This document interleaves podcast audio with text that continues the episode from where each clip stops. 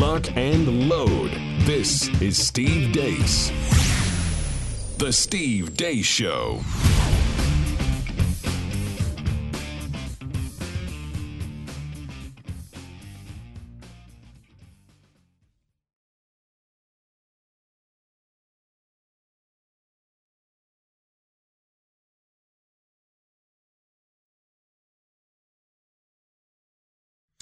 And greetings. Happy Thursday. Welcome to the Steve Deace Show here live and on demand on Blaze TV, radio, and podcast. I'm Steve Deace. I'm here with Todd Erzen, Aaron McIntyre, and of course, you can join us as well by letting us know what you think about what we think via the stevedeace.com inbox. Email the show.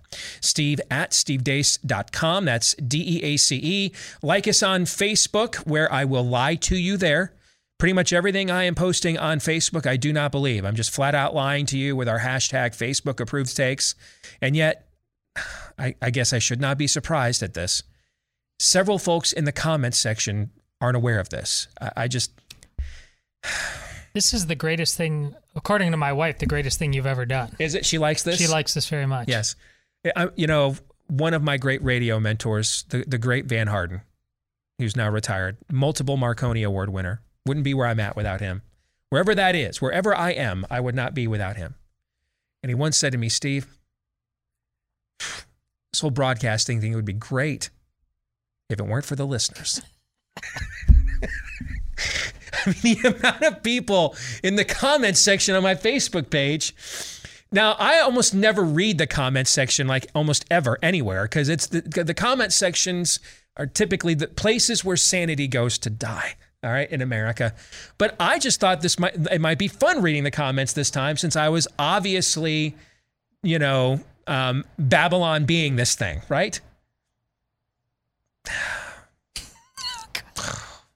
no. And I don't want to say it's like most of the people, it's just too many. It's just too many. All right. It's just broke my heart, Fredo. It's just too many. All right. Uh, so throw me a freaking bone yes, here. Yes, They're killing me, Whitey. They're killing me. Yes. So if uh, you want to be lied to, I'm lying to you. I can't make it any clearer. I'm lying. I'm lying to you on my Facebook page at facebook.com slash Steve Deace. Now, I tell you what I really think if you follow me on Twitter at Steve Deace Show, and I really tell you what I think if you follow us on MeWe, Parler, Gab, and Gettr. Just look for Steve Deace there. Uh, you can also look for clips of the show that are both free to watch and free of censorship when you go to rumble.com slash Steve Deace Show as well. And again, the last name is D-E-A-C-E. Maybe some of you like to listen to this via podcast. Maybe after a long day of work, you kick, a, kick the feet up, you tune in and watch and listen to the world burn via our podcast, do so with a great glass of wine from our friends at Patriot Wine, where they've got vineyards in Argentina that are up to 9,000 feet and they make world class 90 point wine there. Wines that are almost impossible to get imported here to the U.S., at least not without uh, a lot of bank. Uh, but you can get these wines that taste incredible. All of us have tried them with notes of blackberry, dark cherry, leather, and smoke. They're great for red meat pairing and grilling season. Uh, and you can try them right now at patriotwine2021.com, the third highest vineyard in the world, no inflated prices, no fillers, low low in sugar, top quality imported wine. 50% off today with no promo code for you, half off. You just have to go to patriotwine2021.com.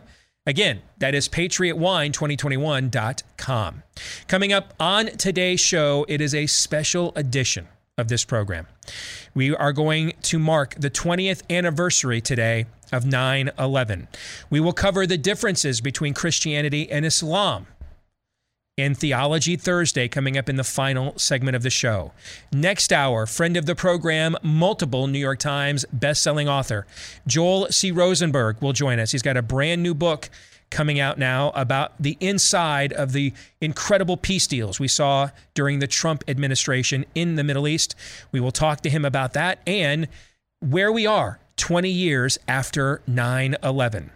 But we will begin this hour with our own recollections, which begin with Aaron's rundown of what happened while we were away. What happened while we were away brought to you by an ominous sign. Joe Biden is set to deliver a speech at some point today regarding his administration's new actions on combating the Delta COVID variant, which has already peaked and started to subside in the now hardest hit states over the summer. Asked what these new plans entail, White House Press Secretary Jen Psaki said yesterday There will be new steps the president announces tomorrow, absolutely.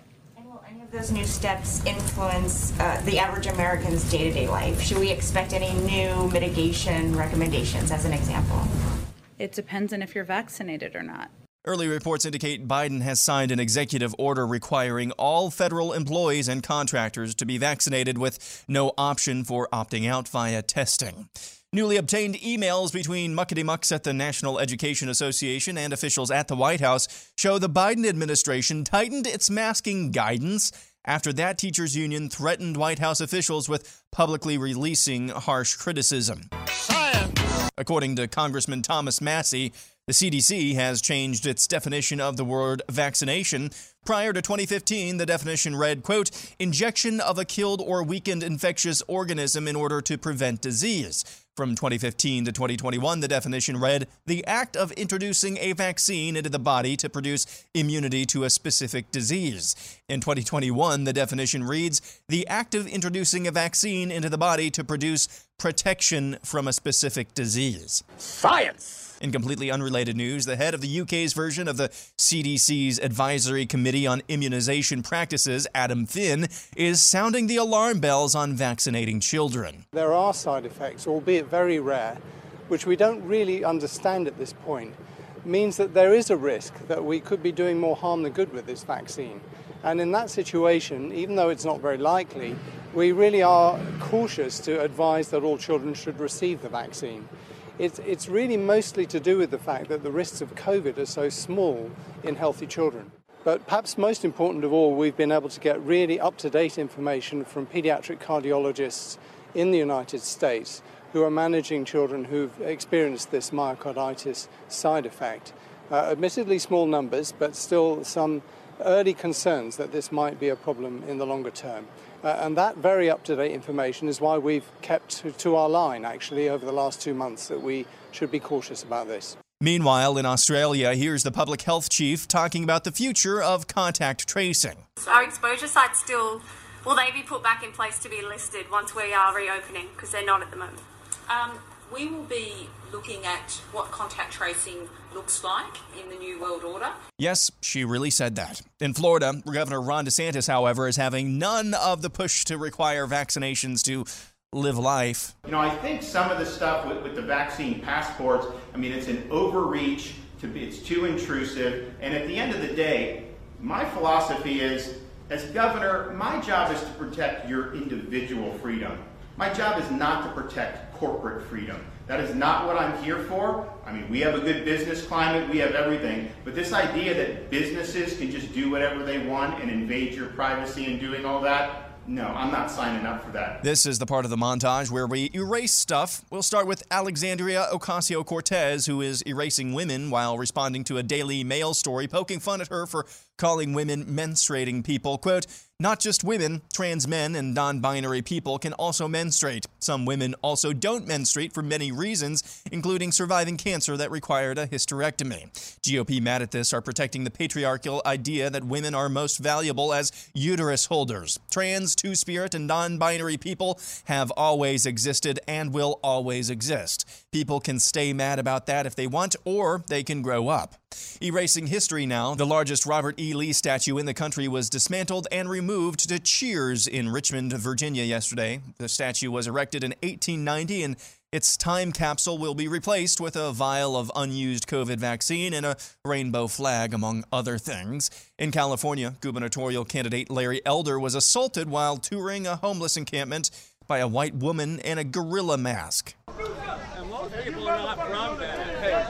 As you can see, the white woman threw what appeared to be an egg at Elder before she assaulted one of Elder's security detail, who was also egged. The White House is withdrawing the nomination of David Chipman to head the Bureau of Alcohol, Tobacco, and Firearms. The withdrawal, according to the Washington Post, comes amid bipartisan pushback over his opposition to Americans being able to exercise their Second Amendment rights. And finally, Not the Bee is back with an explainer on how to speak Bidenese. Ladies and gentlemen, boys and girls, today I am going to teach you how to speak Bidenese. I'm going to teach you a few words and then we'll get the proper pronunciation and context from the master himself, President Joe Biden. The first word I'm going to teach you today is Nexnosrent. Nexnosrent. President Biden will now demonstrate this word for us. Donald Trump does pose an extra threat to this. The, it's not hypothetical. It's not hypothetical. Next, no strength. Okay, the next word we've got is Badikefcare. Badikefcare. Say it. Try it. Badikefcare. President Biden. Barack and I think it's a right for people to have Badikefcare. Next, my bus been wet. Now, a common error on this one is people put the stress on the wrong syllable. It's not my bus been wet. It's not my bus been wet. It's my bus been wet. Say it. My bus been wet. My bus been wet. And that's what happened while we were away. That was good because I don't know that we're going to have too many things to discuss for laughs here on today's show. Aaron's montage brought to you by Home Title Lock. Just how much equity do you have in your home? Let's not find out the hard way, shall we? Uh, because cybercrime experts are alerting homeowners that the more equity you have, the greater the chance foreign and domestic criminals will come after you with home title theft. And in fact, this is what Home Title Lock, America's leader in home title protection, this is what they do. Uh, protect you from something like this going down, where cyber thieves search hundreds of public databases for high equity homes. Then they pull your home's online title, forge your signature, stating you have sold your home to them so that they can then take out loans against your equity. And you're not going to be covered by your homeowner's insurance or your mortgage lender. But thankfully, you can protect your most valuable asset with our friends at Home Title Lock. So go to HometitleLock.com today, register your address now to see if you're already a victim, and receive a complete title history of your home that's $100 value for free. Find out for free that your home's title is in the free and clear today when you go to HometitleLock.com. That's HometitleLock.com. So, I mentioned at the top of the show that we're going to commemorate today on the program the 20th anniversary of 9 11, which is actually on Saturday. But with tomorrow's show, with our roundtable and regularly scheduled uh, programming, we decided to make that happen today. But then after I made this proclamation, we went into Aaron's rundown. And it was a typical rundown of contemporary news that is happening at the moment, right? Yes. So here's why here's why this was done let us begin our 20th anniversary commemoration of 9/11. We we all, you know, we can all look back all we want. And you know, we all have our we all know where we were. I'm I mean, I'm getting out of the shower getting ready to do my my sports talk radio show. I had my first show for a period of like 3 months and my wife comes in. She was watching the Today Show. Comes in, uh, you know, Anna was just a baby, and says, "You're not going to believe what's going down." Right? But we all know that. We all know these stories. I don't want to look back to the past, especially the last 10 minutes. Instead, I want to look at the future. What's happened since?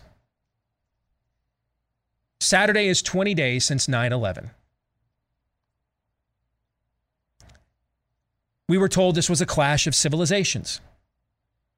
That we had to carry on our way of life in order so that the terrorist would not win. And there is a third right there. There's another one right there by your desk. This is what we were told. Right? Yes. Okay. As you watched Aaron's montage,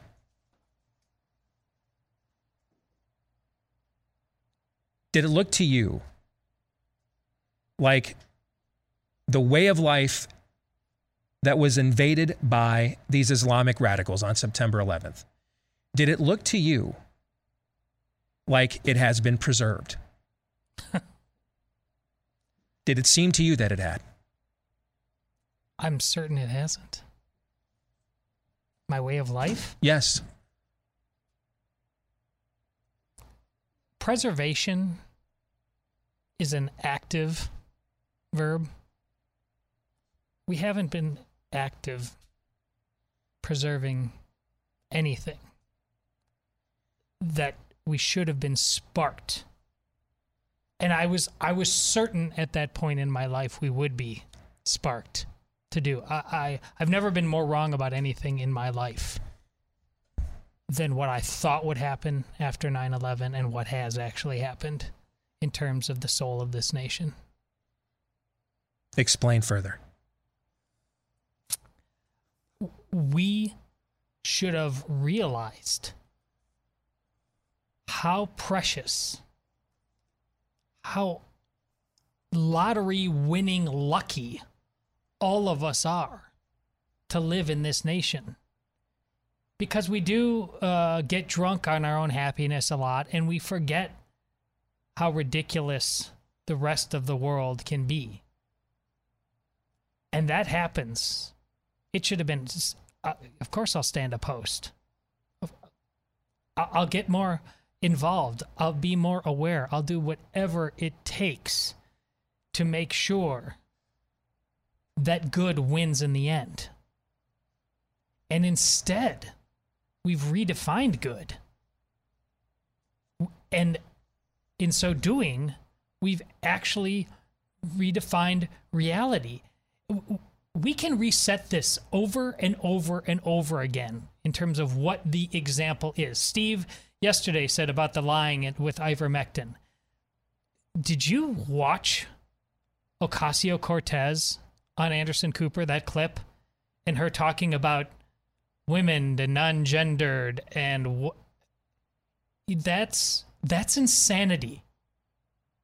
She belongs in a rubber room, not that's, in that's, Congress. That, that's even if you attempted to say anything like that on any major network in America 20 years ago, that's what they would have done to you. yes. You would not you would not have gotten back on any program, any major network in America asserting anything. Like anything. And th- but now this is just this is just common language. The trailer for the new Matrix movie came out today. Uh oh. Okay? I mean, I haven't had a chance to watch it yet, but folks you might recall that 20 years ago these were this was a great hit trilogy, one of the maybe the the highest grossing R-rated movie trilogy of all time and it was made by the Wachowski brothers. And there's all kinds of uh, the lead character Neo. There's all kinds of Christian and open Christian imagery in the films. Okay, twenty years later, they're back for the Matrix. I think it's called Reloaded or Resur- No, Reloaded was one of the other Matrix films. I think it's called Ma- The Matrix Resurrected. I think, and it's now the Wachowski sisters. Oh, yeah, they they they both they they both trained up. Okay, they've both succumbed to mental illness. I mean that that Unless we think these are weird, esoteric people. Right. My, my, my wife is telling me all the time about people on her social media posts that are, that she's seeing on Facebook that are saying the exact same thing. I mean, this thing is in the water. The ground is bad. Yeah. Everywhere. if, if if other than being forced to wear, well, we are wearing burqas, so I got to stop myself there. They're forcing you to wear burqas now, right? They're just from China, okay? They're cloth ones that don't work. Um, a, a- a study from the U.S. Army actually just came out this week that showed they don't, they don't, these cloth masks don't work, and mask mandates don't work. Um, but I mean, other than just being compelled to speak Arabic, I mean, there's a certain level we cannot succumb to because of the the built-in, grandfathered-in technological basis in the culture. You know what I'm saying? Yes. Like we we can't go back fully to the eighth century like a Taliban would prefer or an Al Qaeda would prefer because we just have a built-in technological infrastructure that just wouldn't permit it. Okay, it just you, you just can't do that. Okay, but on a beyond that though, take away the technological infrastructure. Other than being compelled to do all of this in Arabic, On on what plane did they not did, did they not at least gain?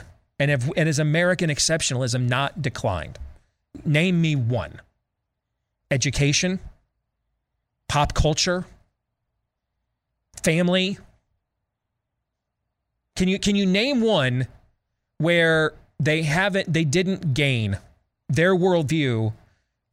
I mean, we're we're talking about the story out of the White House today is just another uh, uh, executive orders of authoritarianism uh, for mass mass uh, vaccination of federal employees. Now employees of contractors with that do federal deals, no exceptions. You can't even opt out and agree to be tested. We've got a major airline that was granting religious exemptions now saying if you took one, we'll give you unpaid leave. That leave that would seem to me to be they're openly admitting religious discrimination, actually. But um, that again, it's not in Arabic, but it's it's a similar form of authoritarianism. Correct? Yes, and perhaps most importantly, when you say all of the areas where we haven't, uh, uh, where we have devolved and I think you're going to go there at the end of the show. The church. Every time the church has an opportunity to distinguish itself, whether it's 9 11 or COVID Mm-hmm. or gender, it's not doing so. It's actually getting woker No, and, and it- more it- vanilla That- and that- more yes, cowardly. Yes, But that had to happen for this stuff to come to the forefront. This could not have come to the forefront in, in really any other era of American history because we've we've just never had a more flaccid and impotent as on a on a structural institutional basis. There are still scores of great churches in America and more in this country than any other country of the West. Okay. But on an institutional level, the, the church has never been more impotent and flaccid in America than it is right now. And that is what set the stage for these things, for Drag Queen Storytime Hour to become the blessing of liberty. That, that happens because that's what happened in Western Europe. First, the church vacated, abrogated its, its place of, of, of at least some form of primacy in the culture. And then that set the stage for everything else. Secularization uh, is not what causes the church to diminish. A diminished church leads to secularization. It's the other way around. Yes. Uh, the church cannot be driven out. I mean, the greatest example ever is who was was it Voltaire that claimed that he would live to see the Bible irrelevant, and then the, the French Bible Society has been printing Bibles out of his home ever since he died. They bought it, right? Um, the, the the church cannot be driven out, but its its lampstand can be taken away. It, it can it can abrogate its responsibility. And so that's what occurs first before we see the cultural trends that we are seeing now. There's another angle to 9 11 we must discuss, and we will do that here when we return.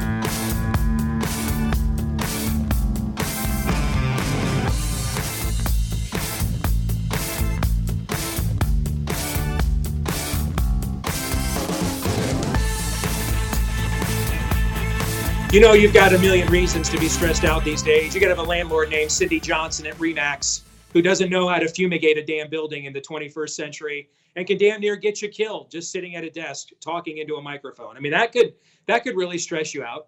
Uh, another thing that could really stress you out is male pattern baldness and receding hairlines. Like when, you know, again, you have a landlord named Cindy Johnson that doesn't to fumigate a damn office. You know, that that causes receding hairlines and male pattern bald, baldness as well. So uh, don't let that happen to you. I mean, unlike unlike me, you're stuck with a landlord named Cindy Johnson.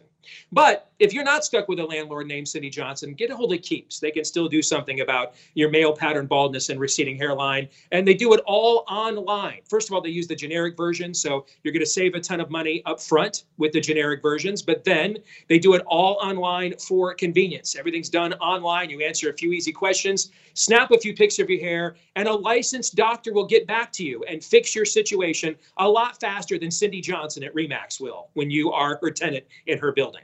So uh, then it's shipped directly to your door. And apparently, at your house, you don't have to worry about being invaded by wasps because your landlord at your home is also not named Cindy Johnson.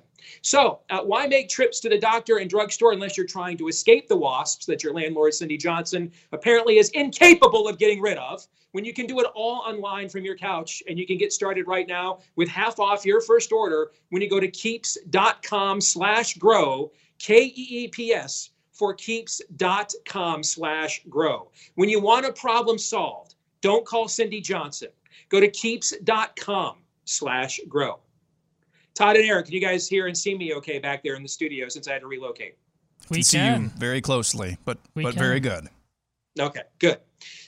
So I want to get back to our 20th anniversary remembrance of 9 11, if I could, because there's a lot of talk about, and there's a poll out today uh, from our friends over at Trafalgar Group uh, that a majority of Americans are concerned that the haphazard pullout from Afghanistan uh, could lead to another 9 11 kind of event. Uh, But with all due respect to Trafalgar, uh, I think the question has a flawed premise, guys. Because I really don't believe that the, the number one factor that created 9 11 was what was going on with our foreign policy at the time. I really believe the number one factor, and I'm not saying it wasn't a factor, I'm not saying it's not a factor at all, but I think the number one factor that caused 9 11 wasn't our foreign policy, it's our immigration policy. There were 19 hijackers on 9 11, Todd and Aaron.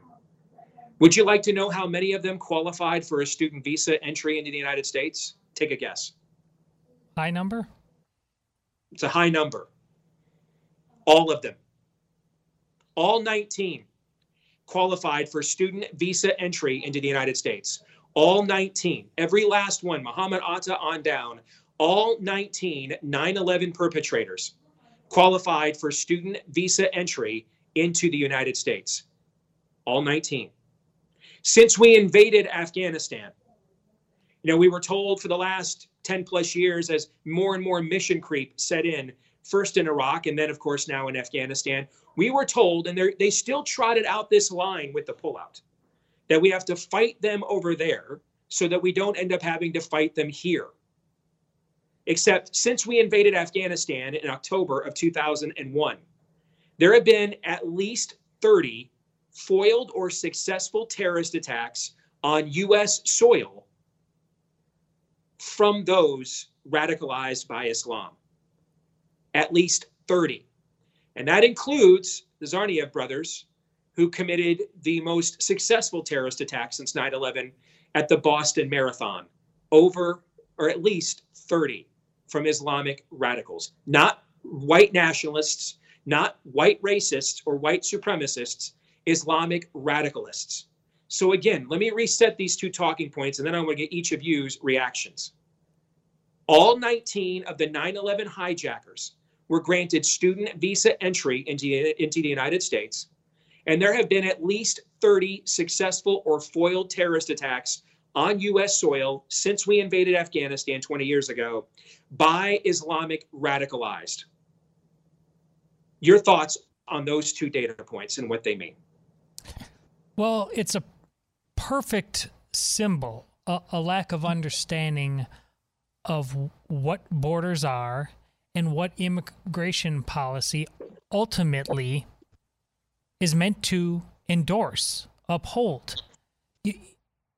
Steve is uh, very, uh, he's on record as saying many times before that the founding document of this country is the Declaration of Independence. It, it is it is the spirit. It is the flag in the ground. And then the Constitution comes along is is brick and mortar. But we've lost track of that spirit of who we are. And therefore now the brick and mortar is the thing the National Archives yesterday just came out and, and put cautionary language on the Constitution itself is because our spirit is was dead back then 20 years ago and now it is the undead. Hmm. I mean it, it is come alive and, and not in, not in the good way. Let there be life? No no no no no not in this way. We have utterly lost who we are supposed to be called to be. We won't stand a post we can't be bothered. And and therefore look what you get you you get a border policy that has gone from neglect in a time when everybody look around you mask vaccine death is upon us yet the border is wide open and who cares who comes in with what reality itself. This is this is not some rhetorical flourish I do. Reality itself is in the dock. It is entirely up for grabs. Nothing short of that. We are the the, the notion of of Endgame, the Thanos snap being fiction. It's not metaphor. That's where we live right now. Now, everything, everything is being undone. And the border is a perfect symbol for that. When you, this city on a hill, Steve says, the first and only country founded on a creed. Well, of course, the borders have to go. Of course they do. If you hate that creed, if you don't care about it anymore. Aaron? What's happened with Afghanistan in particular over the last five weeks is really a microcosm and a, a sped up version of what's been happening in this country over the last 50 years. The, the people who were supposedly trained, the people who supposedly had the willpower, the people who supposedly had the tools in order to be the vanguards of their new way of life in their new country, Afghanistan. Like uh, rats and being flooded out, like wasps and uh, smoke in some places. They just scattered. They just scattered when the Taliban came riding through. That's when you talk about the abrogation of the church's duty in America. The same thing, though at a very slower pace, and with a different enemy. Over there, they call it the Taliban, they call it radical Islam, they call it ISIS. Over here, we call it Hollywood, we call it the mainstream media, we call it the spirit of the age overall. Over here, over the last 50 years or so, the same thing has been ha- happening. Different actors, but the same thing. The people, the church, who are supposed to be the vanguard of everything that is good, true, and beautiful about the United States. Yes, even a border. Yes, even a border largely, though much slower, have been abrogating that duty and fleeing and scattering. And that's why we find ourselves in the situation that we are in right now. It is not hyperbole when Todd talks about reality itself being at stake. I hope you heard this. I tried to emphasize these words in the montage today. And yes, it's Alexandria Ocasio Cortez. Ha ha ha ha ha ha ha. She's so dumb. But let's read what she says trans, two spirit, whatever the hell that is, and non binary, whatever the hell that is, people have always existed and will always exist. You can call that Orwellian. You can call that whatever fancy term you would like to. But it is an illustration of what Todd just said. Reality is at stake. What reality is at stake when you can unabashedly, one of the people, one of the um, most popular, I guess we should say, not a whole lot of power, but one of the most popular congresswomen in the United States can just freely say that a two spirit has always been and always will be without being laughed off the stage and institutionalized. When that can happen,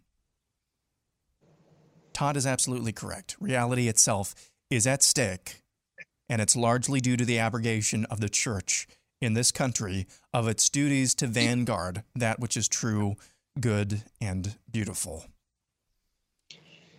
That is uh, very well said by both of you. And I have been, as I've been listening to you guys continue on with your thoughts, part of my brain has been parked, Todd, with you you using the phrase undead. And you know that's often associated with vampire mythology where you have a, a mortal coil that is erect that has motor function that operates and and but it's and is sentient but it is soulless it's dead inside and so the outside shell may look like a person you once knew. But what made them the person that you loved or knew or maybe even disliked and loathed on the inside the this the soul.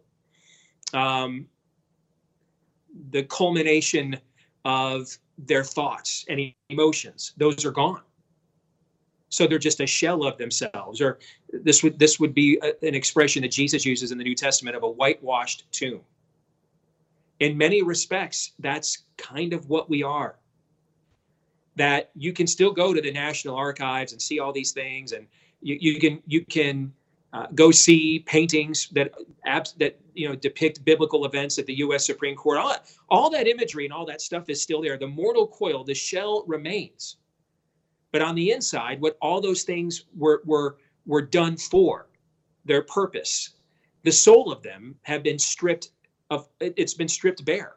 It, it, they've lost all their meaning, and that that's a troubling analogy, Todd, that you have made there. Well, it's it speaks again to my growing schizophrenia, balancing all the blessings of, and we just Right. talked about that Right. recently of our lives. I mean, my Yeah. cup runneth over in many ways. Yet at other times, I like this is end of days kind of stuff. There are there are just minions of nonsense everywhere on plain sight, right on the soccer sidelines that are giving uh, my daughters great joy right now. They, they are yards away from people who believe exactly what Ocasio Cortez says. There's no way that doesn't lead to blood sooner or later. There's no way. I don't. I don't know what else to say. But you, they, they, if you are not allowed to hope, if you are not allowed to have dialogue without being called the worst sort of names, one side, this is Thunderdome now. On some level, it is Thunderdome sooner or later. And I'd rather enter it myself than my kids have to do it. Let's do this then.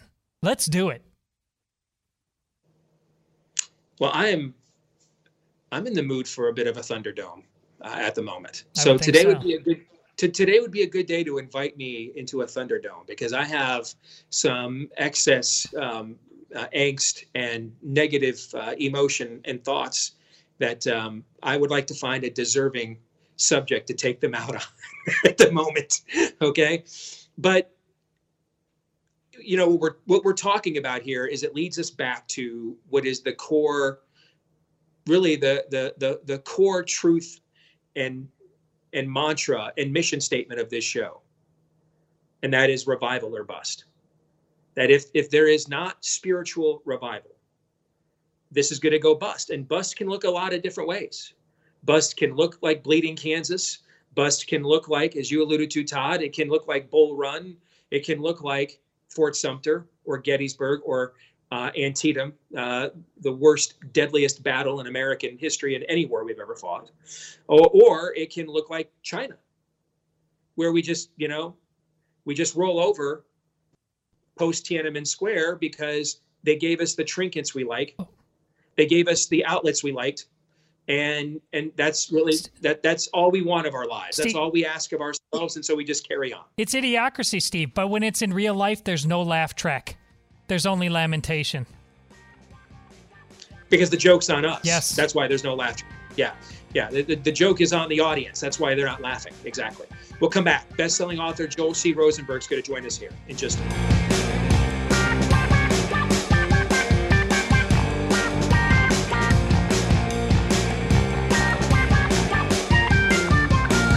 And we are back here with hour two, live and on demand here on Blaze TV, radio, and podcast. Steve Deace here alongside Aaron McIntyre, Todd Erzen, and all of you. Let us know what you think about what we think via the stevedeace.com inbox. You can access that by emailing the show, steve at stevedeace.com. That's D E A C E. You can also go to Facebook, where, in order to avoid Facebook fake checkers, I'm just going to flat out lie to you. I'm just lying to you every day on my Facebook page with Facebook approved takes. So just understand, I believe the exact opposite of everything I am posting currently on my Facebook page. Uh, but you can also find out what I really think by following us on Twitter at Steve Deace Show or look for me as well on MeWe, Parler, Gab, and Gettr and get clips of the show that are free to watch and then free of censorship when you go to rumble.com slash Steve Deace Show, rumble.com slash Steve Deace Show. And again, the last name is D E A C E. For those of you that enjoy the podcast, we appreciate you. Thank you. You have played a huge part in the explosive growth of this program over the last couple of years. Please, if you haven't done this yet already, leave us a five star review and also uh, hit the subscribe or follow button on the podcast platform of your choice. Those two little gestures help the show to continue to grow. And we want to thank the thousands of you that have done both of those for us already because you have played a part in our show's growth. So thank each and every one of you. We're going to continue on looking back now on the 20th anniversary of 9 11 with a friend of the program, multiple best selling author who's out with a brand new book called Enemies and Allies An Unforgettable Journey Inside the Fast Moving and Immensely Turbulent Modern Middle East. And of course, I'm talking about the one and only Joel C. Rosenberg. It's good to see you again, my friend. Welcome back to the show. Steve, thank you so much. So, Joel, let, let before we talk about your book specifically and what's gone on uh, over the last few years with historic peace deals in the Middle East. Let's go back to 9 11. We were having a conversation on our show here last hour. And, you know, we have a certain technological infrastructure in our society that, uh, you know, uh, something like Islamic radicalism just simply could not roll us back to uh, an, an, eighth century. It couldn't roll us back to a Kabul or a Mosul. Uh, they couldn't do that. But when you look at every other leading cultural indicator, you just look what's in the news right now. You look at the increasing authoritarianism going on in our society. Um, it, it is very clear on a systemic level that we have on an inst- or that uh, institutionally anyway there's still scores of great churches in america but institutionally the church has really abrogated its position of, of, of any kind of primacy in the culture uh, the state in control we're being forced out how to cover our faces um, I, you know, 20 years later, remove Arabic and calculate our technological infrastructure. And Joel, I got to tell you, you look at every other cultural indicator, man, and it, it kind of looks like if, if 9 11 ushered in a clash of civilizations, it kind of looks to us like we're losing this. Are we wrong? Well, uh, you're not wrong. I mean, it, it, look, we are the pinnacle of human civilization in terms of the economy, technology, military power. But rather than be bold and courageous and fearless about our faith and our freedoms, because of that, uh, the countries become uh, weak and indecisive and divided, and and we are sacrificing our freedoms. And uh, it, that type of weakness is getting projected from the top right now um, but you're right. It's it's not just it's not just. I mean, in many ways, I believe that politics are a lagging indicator of the spiritual and cultural climate of the country. Right. So you don't get Biden because the country's strong. you know, you don't get a weak president because everybody's you know courageous and bold and strong in their faith and in their sense of who they are as Americans, but because they don't they don't feel that way. He's a, a reflection of what's going on deep inside the culture, in business, in academia, and tragically inside the church. You get access, and, and I've always wanted to ask you this. And all the times uh, we've talked to you both publicly and privately here, I've, I can not believe I've never asked this before. So let me ask it now. How is it possible an evangelical messianic Jew gets so much access to the Islamic Arab world? How have you built these kind of relationships? Relationships, Joel. Well, uh, since you asked it, including my faith as a follower of Jesus Christ, I, you know, th- there really is only one answer, uh, um, and the answer is my friends and I have been praying for open doors to build friendships and relationships in Israel at the highest levels, in the United States at the highest levels, and throughout the Arab Islamic world. Um, I can't actually give you a, a, a, more complicated or sophisticated answer to that. I can tell you how it actually began at, a practical level, but but it's crazy. Let's just say it. And I say in enemies and allies, like I'm not a former Secretary of State. I'm not the former, you know, ambassador of something. I'm not a billionaire CEO. That I don't have a huge political movement. There's no particular reason on the on the face of it that not only have I been invited in, but multiple times over and over, and to spend hours and hours and hours, sometimes in private conversations, but sometimes on the record, um, it's fascinating. You don't see the New York Times getting this access or the Wall Street Journal. Um, so, but it's prayer. It's the power of prayer. And I, I know for many people, probably not your listeners, they'll be like, "Yeah, he's crazy." Well, okay. How did I get in the, those rooms? Yeah, they don't have to deal with you right? Because you mentioned yourself you don't you don't have some kind of standing platform or, or, or letterhead that even if they didn't want to tolerate you demands that they at least on some level do. Instead you have been given an immense amount of favor here.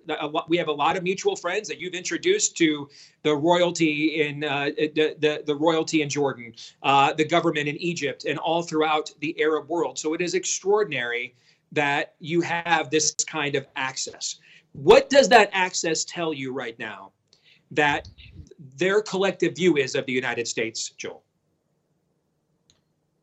Well, uh, as, I, as, I, as, I, say in the book, um, Enemies and Allies, that I, I, really two major conclusions come, and then there's subpoints. But let's start with the two big ones, right, Steve? Uh, the, the, the way that the Arab Muslim leadership sees the region and the United States, and they see and, and, the way Israel sees it is actually very, very similar, which is interesting, right? Mm.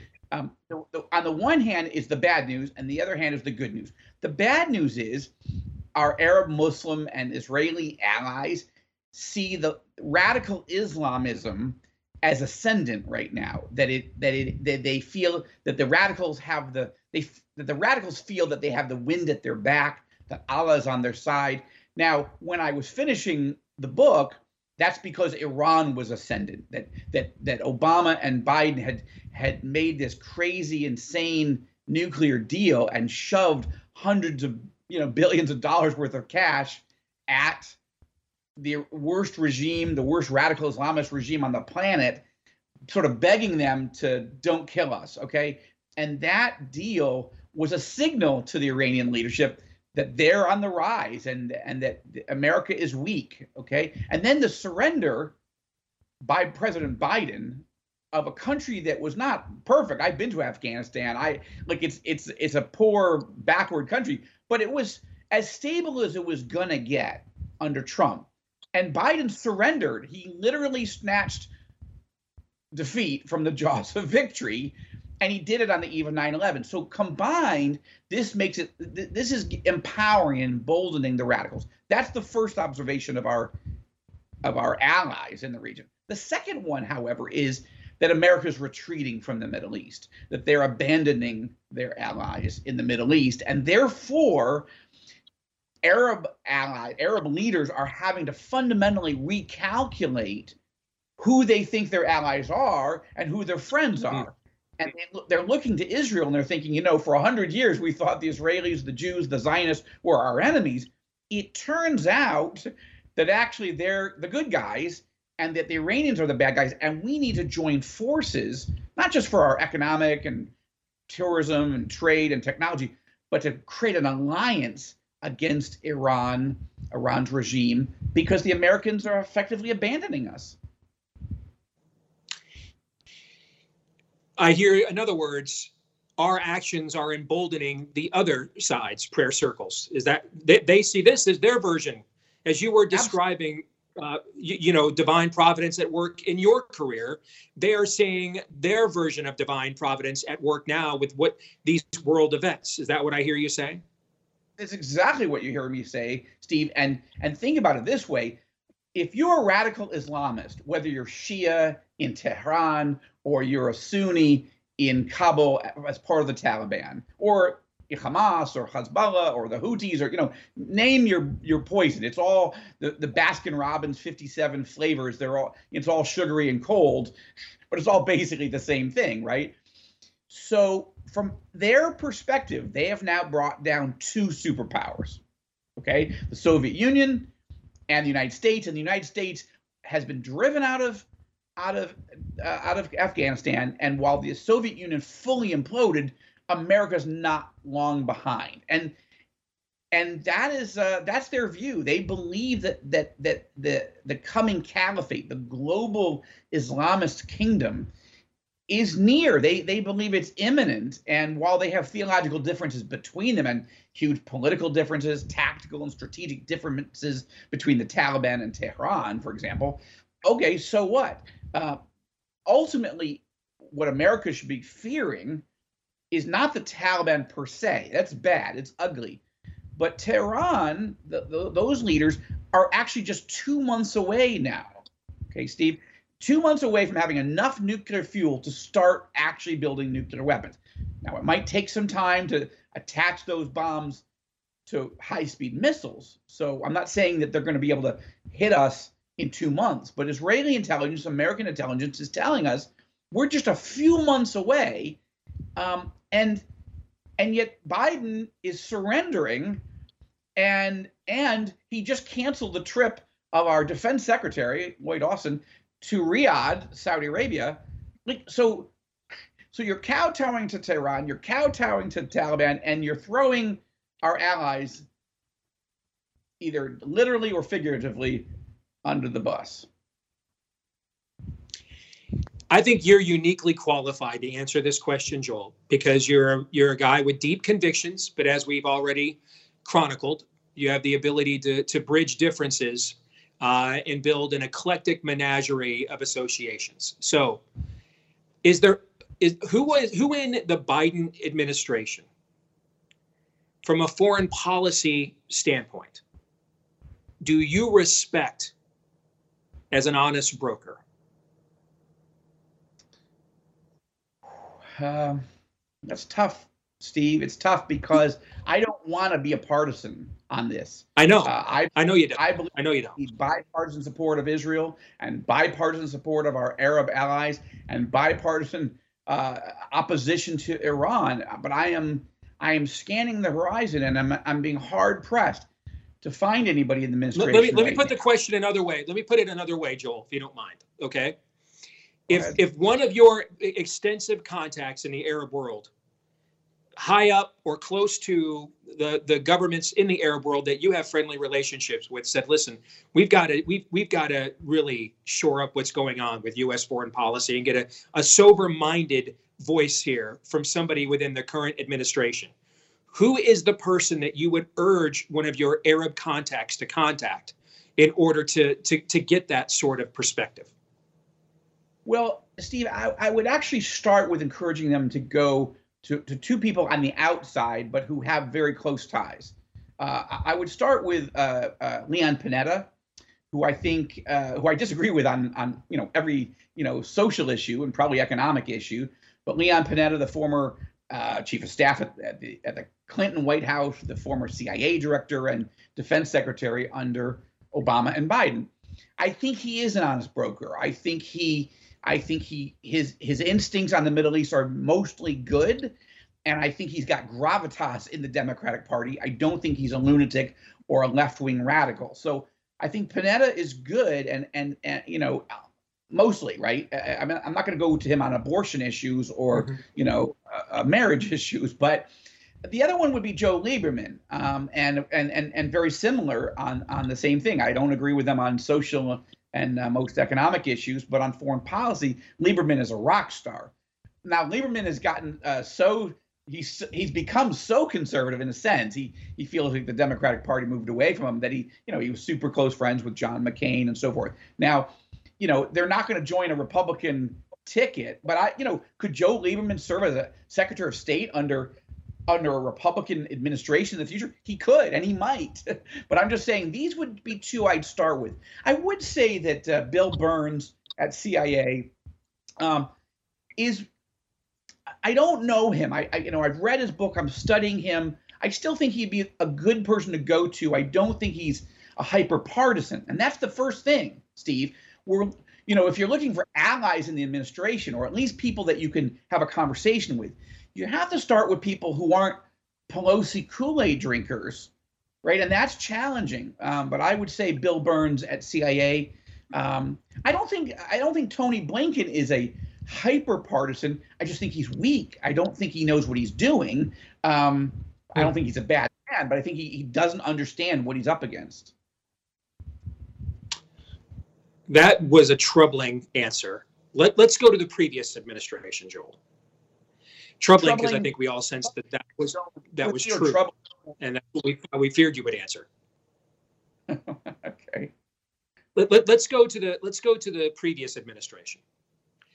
What was their secret sauce in in the amount of statecraft they were able to perform in just four years? How did they do it? What was the Trump administration's secret sauce, Joel?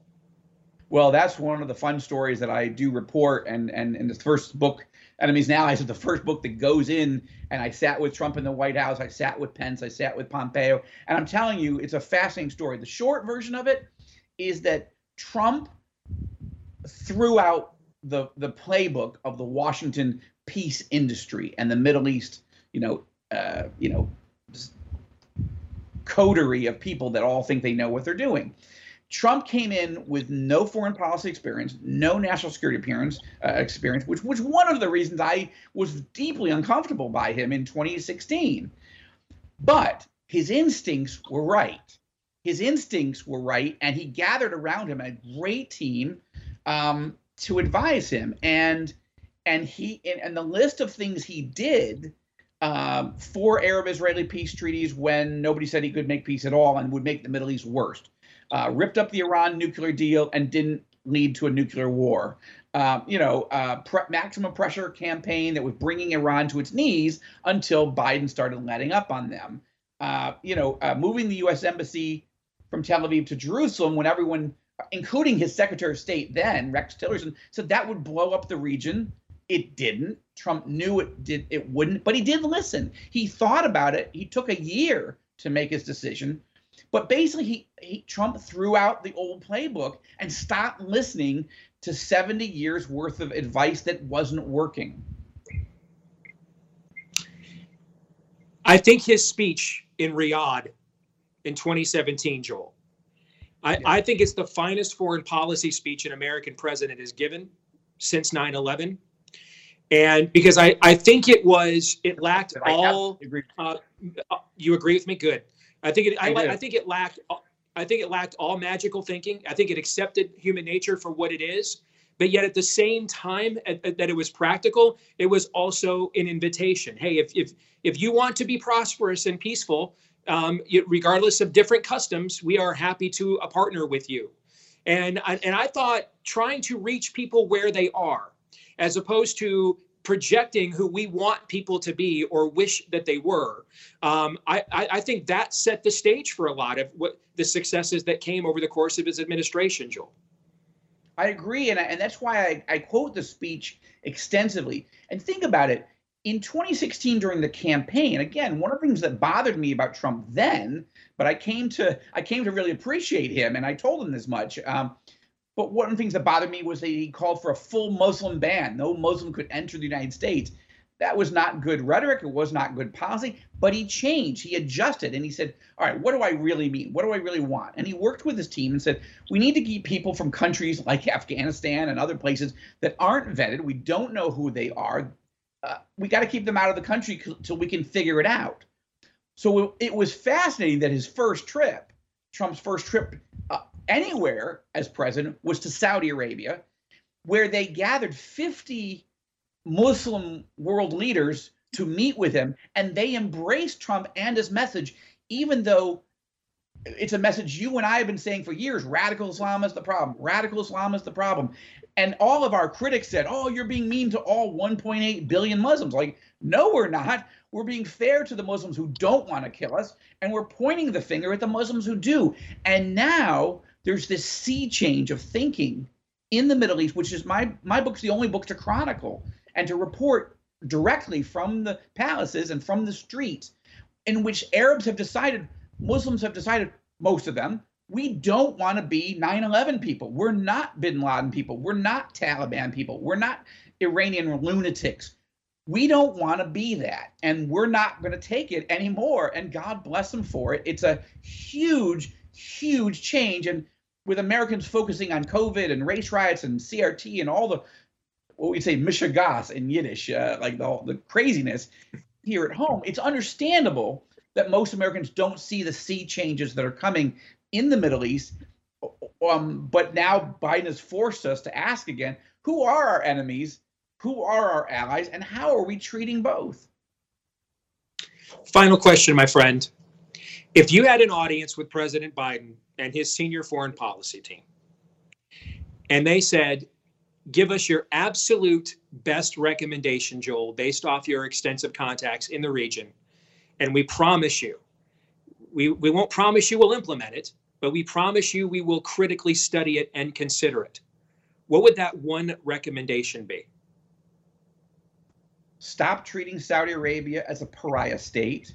Stop making a deal with the Iranian leader who killed 30,000 of his own people. And encourage Saudi Arabia to make a peace deal with Israel and then build out an, a Middle East NATO where the Middle East leaders, with our support, but their troops, uh, stand up against Iran and, and the radicals. Hmm. I think that is definitely a suggestion that would be wise to consider. The name of the book, Enemies and Allies An Unforgettable Journey Inside the Fast Moving and Immensely Turbulent Modern Middle East. Always good to see you, my friend. Uh, much success. Not that you thank need you. any more, you've had plenty, but thank you very much, Joel. Thank you, Steve. God bless you. Appreciate it. Same to you. Take care, brother. Take care. Uh, conversation we just had with Joel Rosenberg here, brought to you by our friends over at StartMail. You know, free email services like Gmail and Yahoo, they aren't really free. You are going to pay with your privacy. In fact, uh, the tech giants, uh, they bank on exploiting your data by selling it to the highest bidder. Your business plan, Google already has it. Your medical records, Yahoo sells them to drug companies, and on and on it goes. That's why you want to start to use StartMail. Start with a T because it'll help make you feel safe again. It keeps your email private, period Every email can be encrypted, even if the recipient doesn't use encryption. And when you delete an email with Start Mail, it is gone forever. And then also know they've got their own servers. They don't use a company like Amazon's, which means they can't be put out of business like a Parler ever. And switching to Start Mail is seamless too. You can easily transfer all your current email data so there's no starting over from scratch.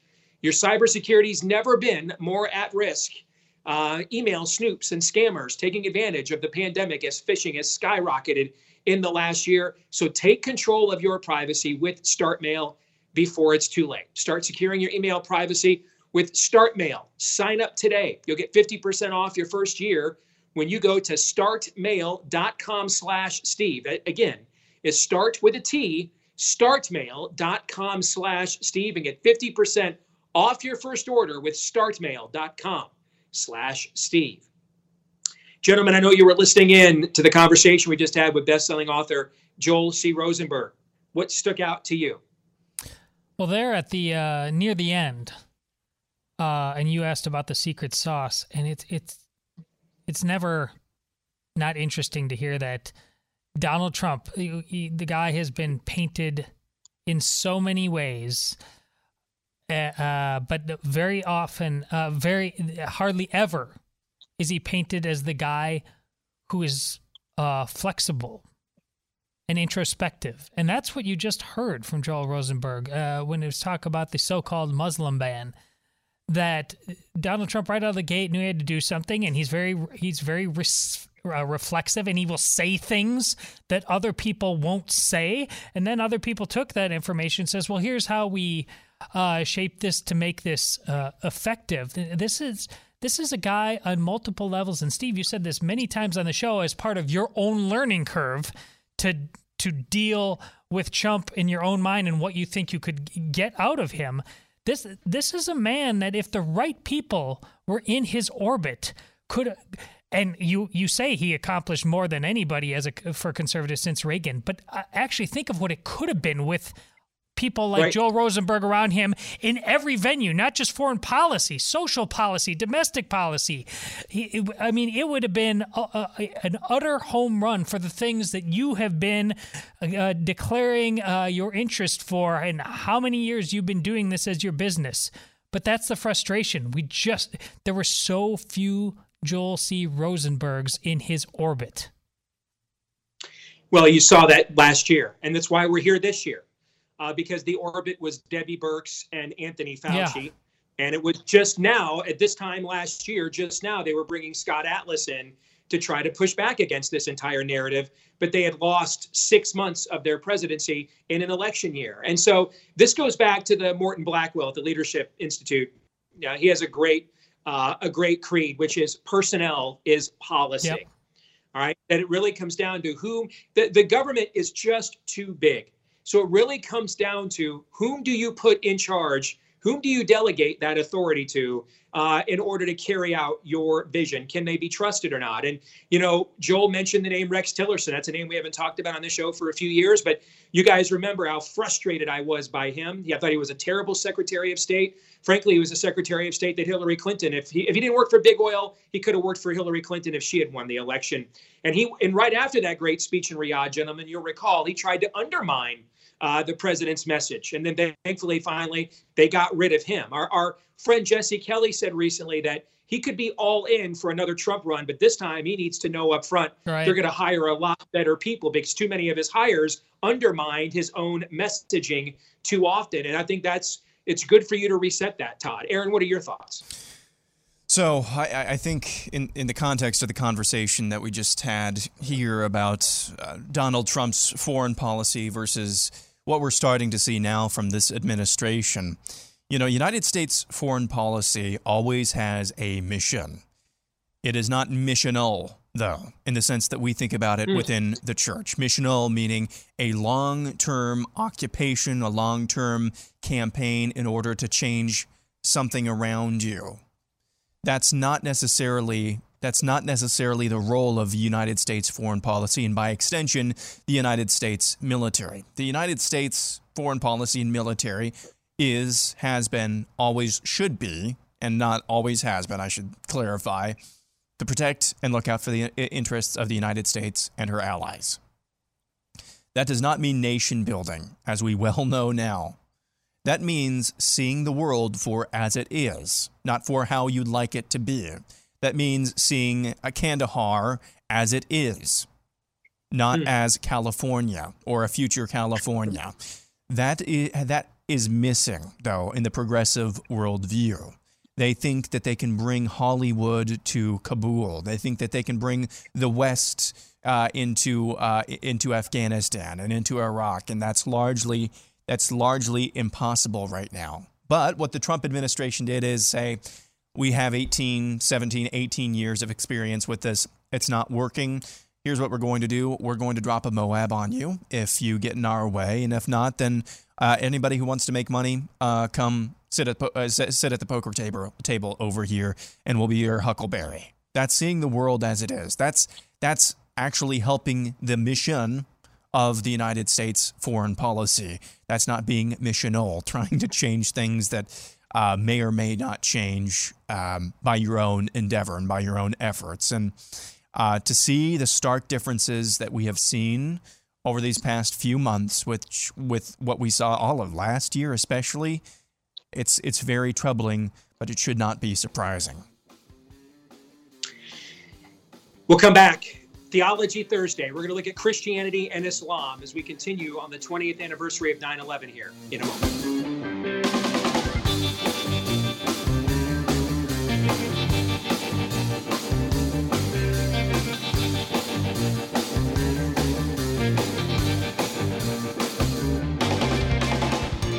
You know, we've been talking about rough greens here on the show for a long time now. And by now, you know what it is. It's the supplement powder that you put in your pet's food, like I did for our dog Cap this morning.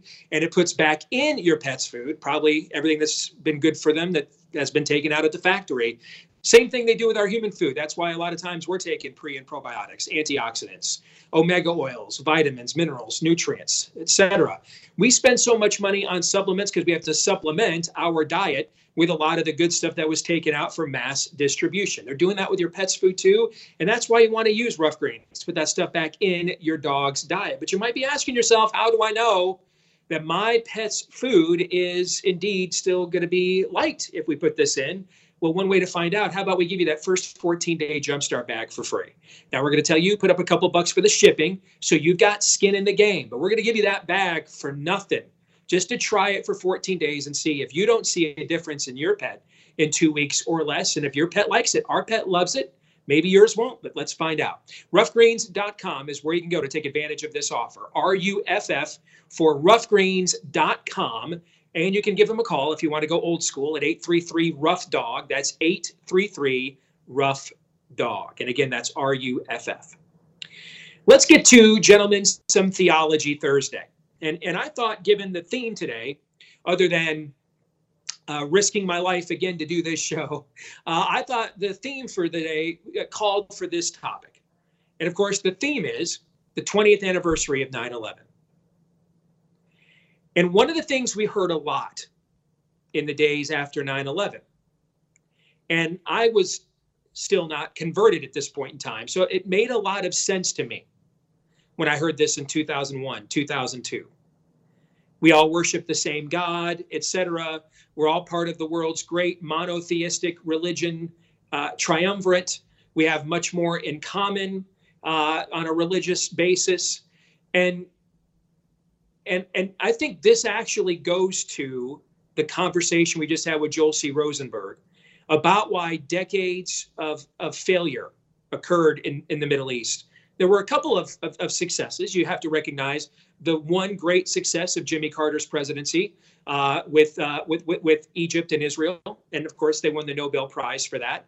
So we can't say that there were no successes there, but by and large, it failed because of projection.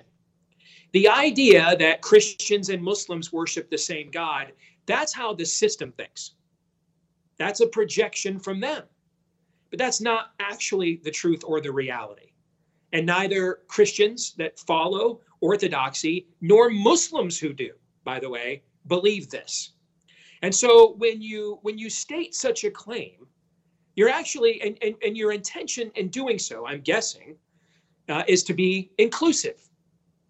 You think you're building bridges. In fact, you're burning them you're, you're not actually building bridges. You're telling every side of the argument that their belief is false and they should abandon their, their they should abandon their creed, their convictions. That generates suspicion. What's your ulterior motive? What's the real agenda here? Meanwhile, Donald Trump comes along and says, dude, I've never even asked God for forgiveness, bro. All right. So here's how this works. Like you said, Aaron, last segment, get in our way, we drop mothers of all bombs, uh, partner up with us, we print money. Who's in? All right. Just fully embraced people on the on the level of self-interest. And now, now that might not be the most noble foreign policy agenda we've ever had as a country, but it sure was a dang more and more effective than attempting to uh, get uh, two of the world's uh, dominant religions to syncretize and abandon their core convictions in order to join the global community. That had that had disastrous ramifications and did not work.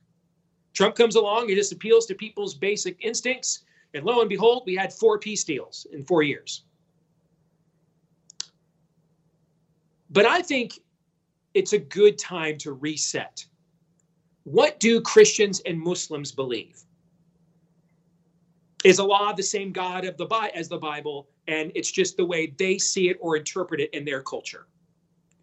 If you think this, I have a proposition for you. Let's pick, gentlemen, what we think is the most moderate, modernized Islamic country, predominantly Islamic country in the world. Maybe United Arab Emirates, Jordan, Egypt. Probably one of those three. Is that fair? One of those three? Yep. Yeah. Okay. If you believe this, I urge you, when travel opens back up internationally to these places, go to one of these three countries and, the, and, and, and go to like the most modern sector of the country. And just begin in, in the open air to say aloud Christians and Muslims worship the same God. Then sit back and see what happens. In fact, because I'm pro-life, I'm going to I'm going to I'm going to suggest to you up front, don't sit back and see what happens. You're going 100 miles and running NWA style, okay?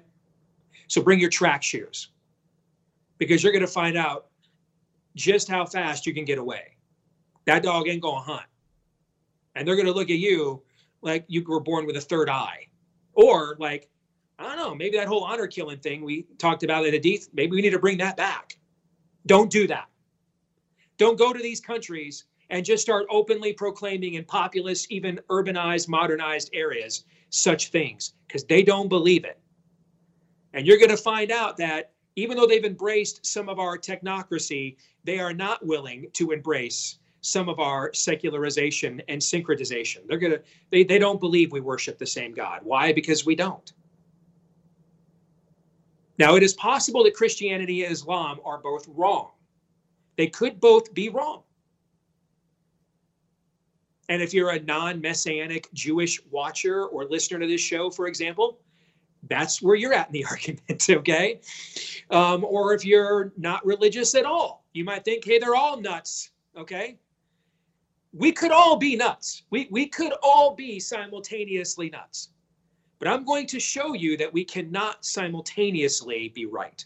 That's not possible. First of all, Muhammad could not read or write, he was illiterate. He was accosted by an angel one day in a cave who gave him the word Quran, which means to recite. So here we have a fully human being who is illiterate, cannot read or write. In Christianity, Jesus is fully human, but also fully God. And he is not, he, actually doesn't doesn't bring you words. He is the Word. He is the Word of God, the incarnation of God's will. That's what He is.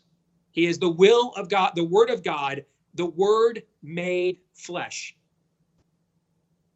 So, right away, these two things aren't controvertible. Now, if we're going to be perfectly fair, we like to always point out the horrible things people do in the name of Muhammad and Allah. But, folks, we all know that there have been lots of horrible things done in the name of Christ over the years as well. A couple of centuries ago in this country, you could have visited several states where they would have brought preachers in on Sundays to preach to their black slaves and, and preach to them that honor the king meant to also obey your slave masters. All right. And, and, and they would have done that in the name of Jesus. Horrible things have been done both in the name of Jesus and Jehovah, just as they have been in the name of Muhammad and Allah. That is why we're going to look at the characteristics of the of the of the founders of these two faiths not the followers. But the character rises rises and falls on the founder, not the follower. So right away, Muhammad cannot read or write. He is an illiterate human. Jesus is God made flesh. He is the word of God brought to physical manifestation in life. So there there is an immediate difference right there. Muhammad spent the last 20 years of his life in concurrent warfare. He died actually in the middle of fighting a war. So Muhammad died in the cause of killing those who disagreed with him. Jesus died for the cause of dying for those who disagreed with him. He gave his life as a ransom for many. He laid down his life for his friends, even though at the time we were we we were his enemy, but he still saw us as friends. He laid down his life on our behalf. Muhammad took others' lives for rejecting him. Jesus gave his life to those who rejected him. That's another pretty big difference. Islam does not believe God has a son. In fact, when the Muslim, when the Moors, when the Muslim invaders took over Jerusalem during the Crusades, um, they when they erected the Dome of the Rock, if you were to be allowed inside of there, and chances are, if you were of your people of the book, as they say about Christians and Jews, you would not be. But if you were allowed inside of there, you would look up on the in the interior of that dome and see the words "God has no son." Meanwhile, Jesus is God's only begotten Son, that whomsoever shall believe in him will not perish, but have eternal life. And God did not send his Son into the world in order to condemn the world, but so that through him the world may be saved. Again, these aren't these aren't folks secondary issues. These aren't issues of, of difference in social teaching. These are fundamental creeds of these belief systems, and they just don't line up at all. So in the Bible, Paul writes in the New Testament that if Christ be not raised, your preaching is in vain and you're all still dead in your sins. He puts the resurrection as the fulcrum of the faith. With no resurrection, there is no Christianity. If Jesus isn't alive today, that any of the other things he said or claimed, they still might be worthwhile life teachings and wisdoms, but they are not transcendent and, and not to be followed or worshiped. Now, of course, to be resurrected, you have to be what first? Dead. So Jesus was crucified, and on the third day, he rose from the dead, proving the credibility and integrity of all of his other works and teachings, that he alone is God. In Islam, Jesus is not crucified. Allah puts up a, a, a, separate entity in order to trick the Jews into crucifying that person instead. again, these these things just aren't congruent on any level at all. They, they're just not congruent. In fact, in some teachings of Islam, Jesus returns at the end of days to kill those who falsely taught that he was the Son of God.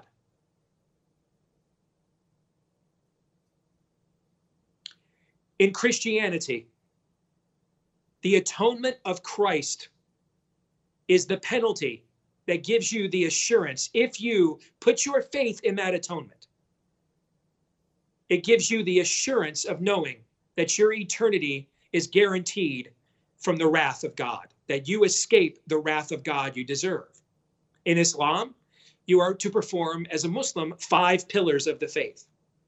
And you could perform all, giving alms to the poor, for example, uh, making the Hajj to Mecca. Those are two of the five. You can perform all of these five to the best of your ability for your entire life, but still not yet know for certain that you will be granted eternity in paradise from Allah. So, Jesus dies for those who reject him. Muhammad kills those who reject him. Jesus voluntarily gave up his life at the end. Muhammad lost his life fighting a war, taking lives of other people for 20 years. Muhammad was illiterate. Jesus is the Word of God made flesh. Jesus offers eternal security and escape from the wrath of God the religion Muhammad founded offers you no 100% assurance or guarantee you can ever escape the wrath of God, except for some teachings in the Hadith that say if you take the life of an infidel in the in the spread of Allah, in the spread of in the spread of Islam, that is how you get guaranteed assurance from Allah. That's why they've been doing it from the very beginning. Other than that, though, these things line up completely perfectly, and yes, we're all worshiping the same God. It's just not logic logically possible. It may be what you want to believe. It might be why you put the coexist bumper sticker on your car. I would like to believe that Cindy Johnson, my landlord, knows how to get rid of wasps out of the office in the 21st century. I'd like to believe that. Unfortunately, I, I just I'm, I'm greeted by reality nearly every day at work now. So you can put all the coexist bumper stickers on your car you want. It doesn't change. That none of the central creeds of these respective faiths line up on any level whatsoever. Christians and Muslims could both be worshiping a false God, but they are definitely not worshiping the same God. We'll get Todd and Aaron's thoughts here in a second, right after I tell you about Omega XL. If you're struggling with chronic pain. This is the pain that comes from too much inflammation in the body, the lingering achiness, soreness, etc., often seen in your back, your neck, your hips, your shoulders. Chances are that's too much inflammation in the body. And if you're looking for an all natural anti inflammatory, one that's backed by 35 years of clinical research and over a year of being used each day by yours truly, so I can personally vouch for it, check out Omega XL right now. It will neutralize the inflammation that is causing your chronic pain. And if you want to try it today, you can buy one bottle and get a second one for free when you go to omegaxl.com slash Steve. That's omegaxl.com slash Steve, or give them a call at 800 844 4888. That's 800 844 4888. Todd and Aaron, you get the last word. Well, how did we get to this ridiculous place? Because what Steve said was obvious for a very long time, from generation to generation. Well, we got to this place because here uh, in our uh, in Des Moines, our local uh, big uh, Catholic school recently disciplined a teacher. God bless them, because that teacher was uh, putting up a rainbow pride flag uh, in his or her classroom. I'm not entirely sure which gender, and maybe she, he or she doesn't either. And in reaction to that, a fellow parishioner of mine, who I've always known to be very nice, posted on Facebook why she thought this was a, a not, not very nice and actually cited from the Catechism of the Catholic Church about why she thought it was okay for this rainbow flag to be hung up in the name of compassion. Hmm.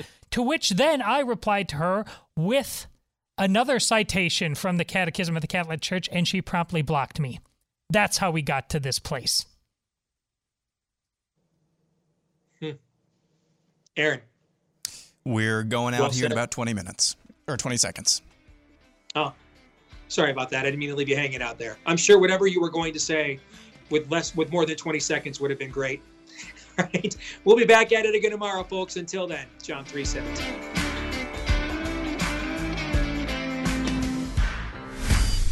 This is Steve Deace. on the Blaze Radio Network.